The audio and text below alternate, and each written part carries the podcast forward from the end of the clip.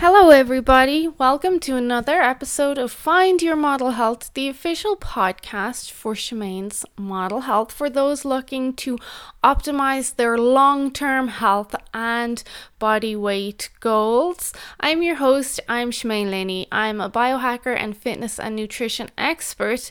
I hope you're keeping really well this morning. It's a cool July morning here in Airdrie, and I'm taking it pretty easy this morning, working on my to do list throughout the summer, as most of us are. This week's podcast has been on my to do list for a while. Um, it's definitely an issue I see a lot of people struggle with. A lot of people I talk to, a lot of people, a lot of my clients have this issue, and that is insomnia. Um, and this is going to be, I feel the start of a short series. So this week I want to focus on insomnia.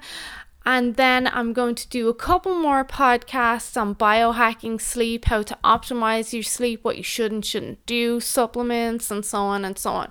But this week we're going to look at insomnia. Before I move on, I must stress that the information in these podcasts is for informational purposes only and should not be taken as medical advice. Please speak with your medical practitioner before you make any lifestyle changes.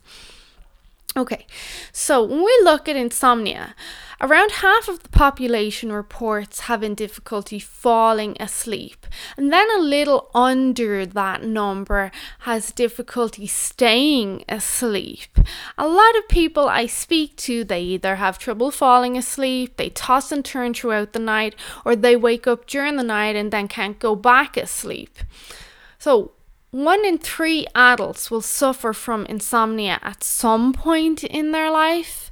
Um, and then when we look at the numbers game, about 31% of high school students report getting a full eight hours sleep on average on a school night, which is not a lot for high school students, especially because they're in that growth phase. They need a lot more sleep because their body is using up a lot more energy um, than ours is during a day. So they really students and even young kids going right through that growing phase should be looking at at least 10 hours sleep a night in my opinion and that's quite a lot. But i mean if you've got a teenager you know that they'll go to bed at all hours of the night and then they just sleep for the whole day the next day but we are living in this time of sleep disorders. Um, and of course, the accidents that are caused by tiredness than any other point in history are higher than they've ever been. So, today we're going to look a little bit more at some reasons why we're having trouble sleeping and what we can try and do to kind of solve it or reverse it. So when we look at why we're having issues sleeping, there are many factors responsible for sleep issues and they obviously can be very individualized as well. Certain medications that people take can come with side effects that cause sleep to be an issue.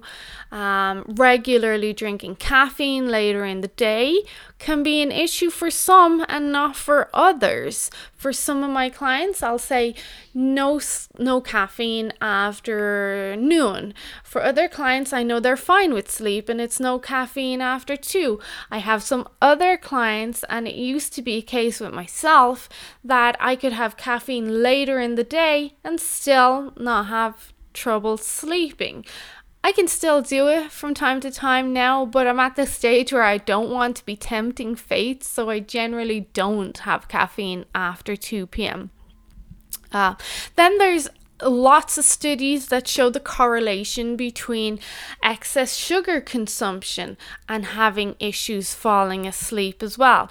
And then, of course, we know um, our stress Stress is a huge component in sleep, worrying about commitments, finances, our schedule, places to be, things we have to get done, things we didn't get done.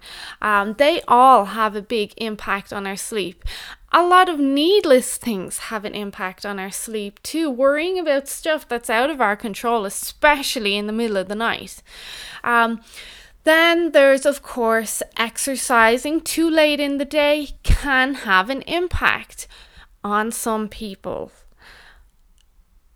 Not exercising at all also can have an impact on some people's sleep. So it's again that's very individualized. Video games can have an impact on sleep, especially later in the day as they can enhance adrenaline and cortisol.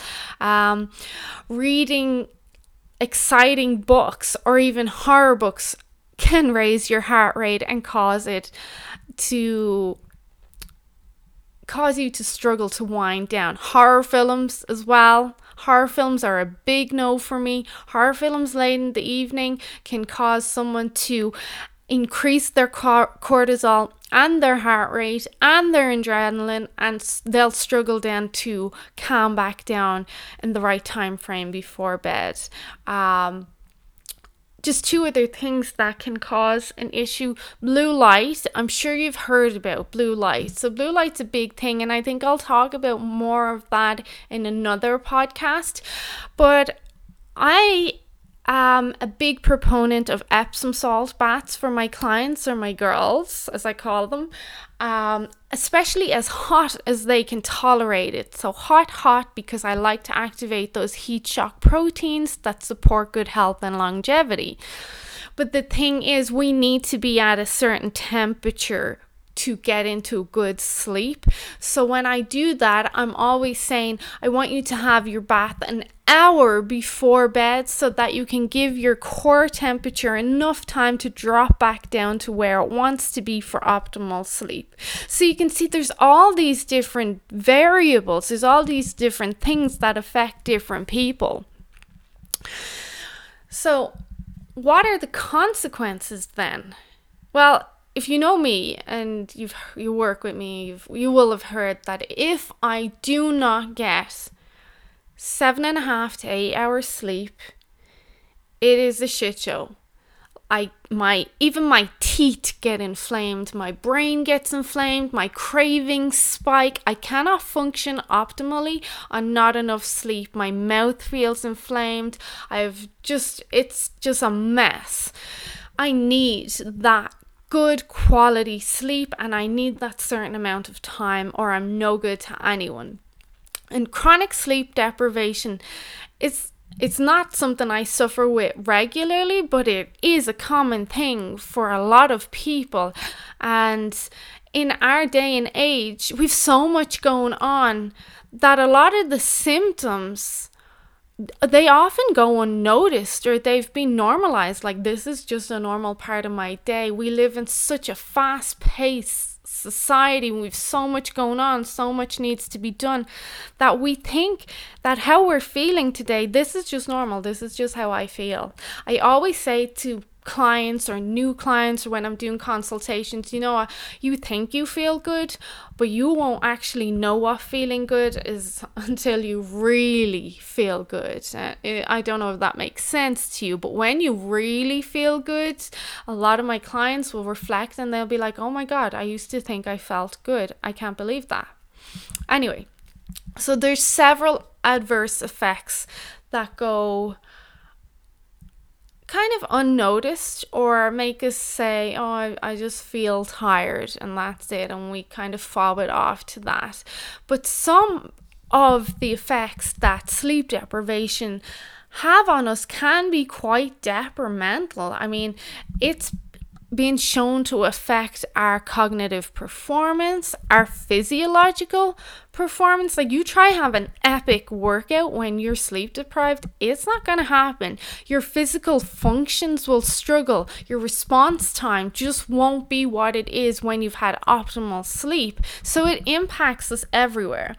So some more symptoms that we'll just look at when you're sleep deprived. Um, and a lot of you will agree. I agree with a lot of these. It happens to me.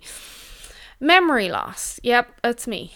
Difficulty with memory recall, difficulty with cognitive function, increased inflammation, that is me. I get my temperature goes up, my gums inflame, my tongue inflames, my whole body inflames.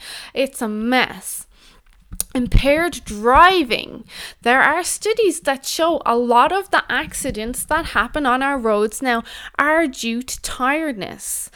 Um, impairment of glucose control. When we have not had enough sleep, we have a higher instance or higher relationship to diabetes than we're not. So our insulin resistance increases when we are sleep deprived. I came across a study maybe two years ago, it was quite a while ago, that said there's a 90% increase in your body responding like a diabetic after poor sleep than there is on good sleep. Like that's quite an increase. It's crazy. And when I'm sleep deprived, I crave sugar like it's nobody's business uh, because my brain is saying, Hey, you, we're exhausted, like you're exhausted, and we know that sugar is a really quick source of energy, so go eat sugar all day long. Go eat sugar without even knowing you're eating sugar. So it's just like it's out of your control. Then we have issues with our sympathetic nervous system. So we one we feel lethargic, so we decrease our movement, but that not only decreases our physical movement, it decreases the movement of our gut, our large intestines. Um, it causes sweating, weakens our digestive. It can raise our blood sh- blood pressure, um, activates the flight or fight response. So even though we're so tired, we're getting more stressed. Our adrenals are more stressed. Um, our mood obviously is impacted. We have less patience for idiots. We have no time to be tolerating stuff that's just not pleasing us in that time frame. Um, and then, of course, decreases in motor function as well. So there's a lot that happens, like a lot. And a lot of the things that I speak of that happens to myself. When I say to my clients, they're like, oh my God, I didn't even realize but that happens to me. Like those increase in sugar cravings and inflammation and the moodiness and having no control over what you're eating after poor sleep. This is a real thing. Uh, there is a big biochemical reaction that happens there between our cortisol and our adrenaline and dopamine and all of that stuff.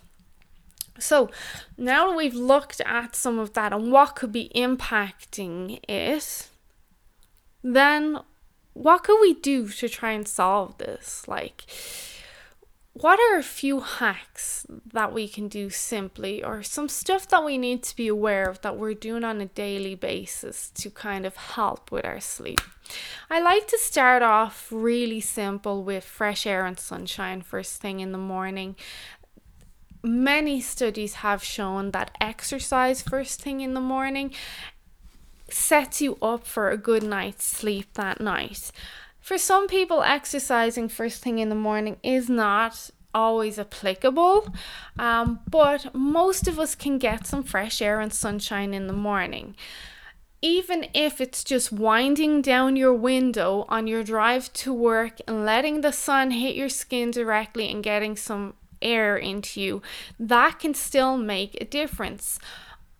On days that maybe it's the weekend or you're not in work or you have the time or can, you like to go for a nice morning walk, get some fresh air, get the lymphatic system moving, relax the adrenals, just set yourself up for a good day and you're getting that sunshine and vitamin D. And that really can play a big part in optimizing your sleep the following night we of course want to avoid consuming alcohol and coffee and anything caffeinated and stimulants and Red Bull and all that um, before bed. So, ideally, it's six hours before bed, but this can be very individualized with half life of certain substances in everyone's body. Some people metabolize coffee faster than others.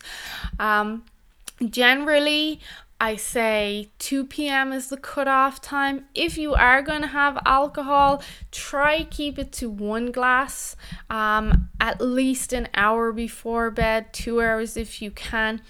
Watch that sugar consumption as well later in the day because that can cause issues. But again, that's very individualized. Some people that have severe stress problems can do well on some carbs later in the evening, but a bit of trial and error will go well here. If you're someone that struggles with staying asleep at night, maybe change your diet for a week. Maybe pull back on the sugar and the carbs and see if that happens. Even if you commit to not having any carbs after, say, 1 or 2 p.m in the day. That doesn't include your green vegetables, but your higher sugar carbs. And then see if it helps you. Watch out for lighting later in the day is something a lot of people really don't think of. We're exposed to strong UV and blue lights from everywhere. And the lights that we're exposed to in our house, they're not the same as the light that we're exposed to outdoors, that natural light. But we do want to keep more of a natural kind of light in our house. So letting your house darken as the day darkens in spring and summer. Then in the evenings, in the winter, if you can, maybe use more fluorescent warming lights or even candles in the evening. That keeps your body in that kind of zone and that circadian rhythm of saying, okay, it's getting dark now, the sun is going down, we're going to start relaxing and wind down for bed. Um, I like to keep my bedroom cool, but there are studies coming out now on temperatures and sleeping. For a long time, we were looking at keeping our room cool, keeping our body temperature at a certain cool point. Now there's more studies saying that well warmer can be more beneficial for some people. So I think keeping the bedroom cool is a good idea and then just adding extra blankets or whatever as you need to um, if you find that you need more warmth to help you sleep. Um, for some people with a lot of stress as well, we want to avoid working out too late in the evening because if you're already stressed and you have a stressful day and a stressful life and you're just stress stress stress and then you're like oh my god i need to work out i didn't get my workout in and then you do a stressful workout and you're just increasing your stress even more and you just got stress stress stress everywhere you're going to have issues with sleep. You are not going to wind down. And even if you pass out because you're exhausted, it doesn't necessarily mean you're going to get into that good quality sleep because your cortisol levels are still going to be elevated throughout the night. Now, real quick, because the next podcast won't be for another two weeks. We've looked at what you should avoid. So, caffeine, alcohol, not a great idea. Even on refeed day with myself, my clients, we have maybe a glass of wine later in the evening, maybe some excess carbs. We just toss and turn all night and it is not fun. So, be aware of that uh, anything that may stimulate anything with caffeine. Green tea has caffeine, white tea has caffeine. So there's a lot of teas have caffeine, and people don't realize they do. Roasted teas can have that cortisol effect on the system. So I'm not for roasted teas at all with my clients. But some good teas that can help you. Obviously, chamomile is a big one. Um, valerian, passion flower kava can be a good one. I like a peppermint tea sometimes in the evening, can be nice, relaxing tea. Um, anything really that doesn't have caffeine, I'm a fan of in the evening. Um, if I was to do alcohol in the evening, it would be some sort of good red wine. It would be a small glass and it would just be one um, because sleep is very important to me. There are also some foods, and just as a side note, there are some foods that will affect. So, we looked at sugars and carbs and how that can affect some people's sleep in a positive or negative way. But there's also thiamine. So, sorry, thyramine is um, a compound found in foods and it increases the production of noradrenaline, which boosts your brain activity and keeps you awake. So, some foods that contain thyramine that might need to be avoided at dinner, like this could impact you, are bacon, cheese, like straight away. A lot of people have bacon or cheese at dinner, chocolate could be great for some and not so great for others. Eggplant, potatoes, sauerkraut, sausages, spinach, tomato, and again wine, they all contain thyramine. And some people, this could be a problem. So, if you're someone that has sleep issues and staying asleep or falling asleep, you could try eliminate some of those for even a week and just see how your sleep fares out and if it improves. So uh, that's definitely something to think about. Um, some other tea, another tea that is very popular for helping people sleep is lavender. I'm not a fan of lavender tea. I'm not a fan of lavender oils because of the studies around their estrogenic properties. And I, of course, teach my clients health first. So if there's lavender, um, I prefer lavender in a plant form in a client's room or in the home. So the plant, the lavender plant, I don't like lavender teas and I don't like lavender essential oils for their estrogenic properties. Um, so just bear that in mind as well. So I I don't want to ramble on because I am going to do some follow up podcasts, but I hope you found this somewhat helpful. Um, and it helps ensure that you do get enough sleep and improve your sleep quality. Try some of these hacks if you're still falling having trouble falling asleep. There's um, a variety of supplements and things that we can do to optimize that, but I'm going to touch on them in the follow-up podcasts. So, if you know anyone that may benefit from this podcast, please do share I hope you enjoyed it. I hope you have a great rest of your week. Stay safe, and we'll chat soon. Bye bye.